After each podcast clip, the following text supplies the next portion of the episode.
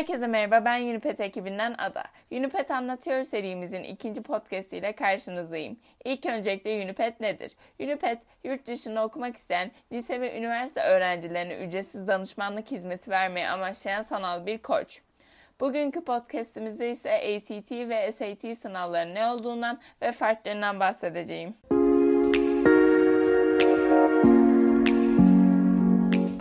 ACT ve SAT lise mezunlarının akademik anlamda yeteneklerini ölçmeye dayalı sınavlardır. Amerika ve Kanada'daki çoğu üniversite ve kolej SAT ve ACT sınavlarını her ikisini de kabul eder. Ancak bunların dışındaki ülkelerin bazıları bu sınavları kabul etmemektedir. SAT uzun ve yoruma dayalı, öğrencilerin daha çok İngilizce bilgisini ölçen ve aynı zamanda matematik sorularının da yer aldığı bir sınav olmasıyla bilinir. ACT ise matematik ve İngilizce ağırlıklı bilgi ölçmeye dayalı, daha kısa soruların sorulduğu bir sınavdır. Sınavların en önemli farklarından biri de ACT sınavında verilen yanlış cevapların öğrencinin skorunu etkilememesidir. Detaylı bir şekilde ACT'yi inceleyecek olursak, ACT, SAT'ye alternatif bir sınav olarak düzenlenmiştir. ACT sınavı başlangıçta 4 ana bölümden oluşuyordu. Bunlar İngilizce, matematik, sosyal çalışmalar ve doğa bilimleri bölümleriydi. İlerleyen yıllarda sosyal çalışmalar bölümü okumaya, doğa bilimleri bölümü de bilimsel muhakeme bölümüne değiştirildi ve son olarak ACT'ye isteğe bağlı seçilen yazma testi eklendi. Bir daha üstünden geçmem gerekirse ACT'de şu an 4 temel bölüm vardır. Bunlar İngilizce, okuma, matematik ve fendir. Bu söylediğim bölümler dışında ACT'ye isteğe bağlı katılabileceğiniz 40 dakikalık essay writing sınavı da bulunur. Bazı kolej ve üniversiteler öğrencilerin writing bölümünü de tamamlamalarını istemektedir. Çoktan seçmeli olan ACT sınavı 215 sorudan oluşur. Soru dağılımı 75 İngilizce, 40 okuma, 60 matematik, 40 fen sorusu olacak şekildedir. ACT sınavında her bölüm kendi içerisinde 1-36 arası puanlanır. Maksimum alabileceğiniz puan 36 iken sınavın ortalama başarı puanı ise 21'dir. Bölümlerden aldığınız toplam puanın ortalaması sınavdan aldığınız net puanı oluşturur. Writing bölümü tercihe bağlı olduğu için writing bölümünün de puanı 2-12 puan arası hesaplanır ve genel sınav puanınızdan ayrı tutulur. ACT sınavı writing sınavına girmeyecek öğrenciler için sınav süresi 2 saat 55 dakika, writing sınavına girecek öğrenciler için ise toplam süre 3 saat 35 dakikadır. ACT sınavının ücretsiz sürekli değişebileceğinden dolayı en doğru sınav ücretini öğrenebilmek için ACT'nin kendi sitesine bakmanızı tavsiye ederim. ACT sınavına lise eğitimini tamamlayan, sınav kaydını yaptıran ve sınav ücretini ödeyen tüm öğrenciler katılabilir. Yurt dışında özellikle Amerika ve Kanada'da eğitim almak isteyen lise öğrencilerinin 11. sınıftan itibaren ACT sınavına yönelik çalışmalar yapmaya başlaması tavsiye edilir. Sınava katılmak için herhangi bir yaş sınırı bulunmaz, başvurularınızı ACT'nin kendi sitesinden yapabilirsiniz.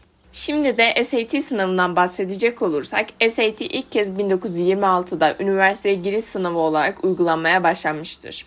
SAT üniversiteye girecek öğrenciler için tek zorunlu sınav olması, ACT sınavının oluşturulmasıyla değişmeye başlamıştır.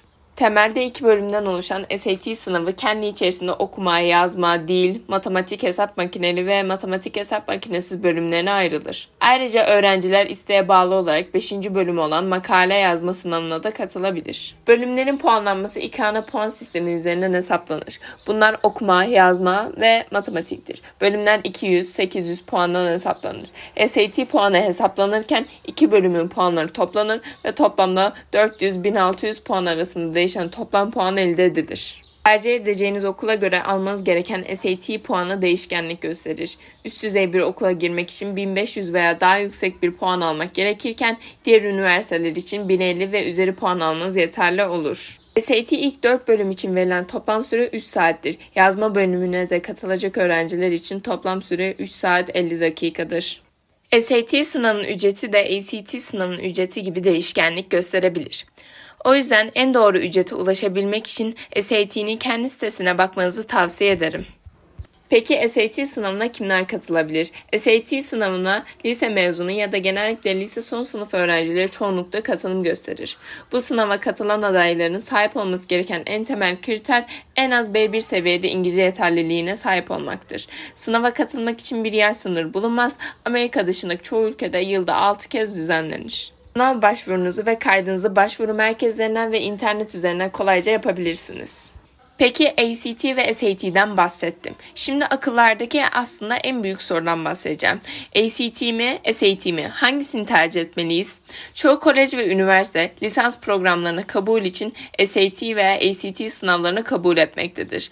Bu nedenle bu üniversitelere girmek isteyen öğrencilerin bu sınavlara girmeleri gerekmektedir. Ancak hangi sınava girmeniz gerektiğini bilmek önemlidir. Öncelikle başvurduğunuz üniversitenin SAT veya ACT gerektirip gerektirmediğini kontrol edip ardından hangi sınavına girmeniz gerektiğine karar vermelisiniz. SAT ve ACT içeriği ve stil birbirine benzer olduğundan zaman baskısıyla nasıl başa çıktığınız ve en çok hangi alanlarda zorlandığınız gibi faktörler hangi testin size daha uygun olduğunu belirlemenize yardımcı olabilir. Güçlü bir İngilizce geçmişine ve sözel becerilere sahip öğrenciler için ACT, matematik yönü güçlü olan öğrenciler için SAT daha uygun bir sınav olabilir. Sonuç olarak hangi sınavı tercih etmeniz gerektiği tamamen sizin ilgi alanlarınıza iyi olduğunuzu ve kendinizi daha çok geliştirdiğiniz konulara göre değişmektedir. Şimdi SAT ve ACT'yi genel olarak karşılaştırmamız gerekirse birkaç belirli noktalar var.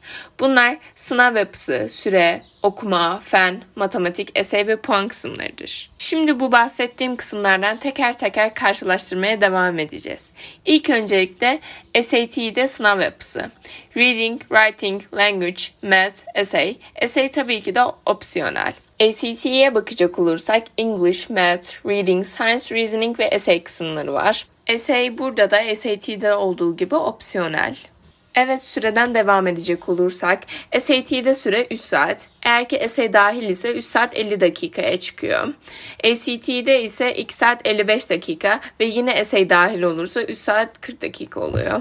SAT'de 5 okuma bölümü var, ACT'de 4 okuma bölümü var. SAT'de fen yok, ACT'de ise bir bölüm var. O da kritik düşünme yeteneğinizi test edebilmek için. SAT'de matematik kısmında aritmatik, cebir 1 ve 2, geometri, trigonometri ve veri analizi var. ACT'de ise aritmatik, cebir 1 ve 2, geometri, trigonometri, olasılık ve istatistik var. Essay kısmı ikisinde de isteğe bağlı. Ve son olarak puan kısmı var. SAT'de 400-1600 arası değerlendirilirken ACT'de 1-36 puan arası değerlendirilirsiniz. Beni dinlediğiniz için çok teşekkür ederim. Eğer ki bu serimizi beğendiyseniz Uniped Spotify hesabımızı takip etmeyi unutmayın. Haftada bir cuma günleri yayınlanan Uniped Anlatıyor serimize karşınızda olacağız.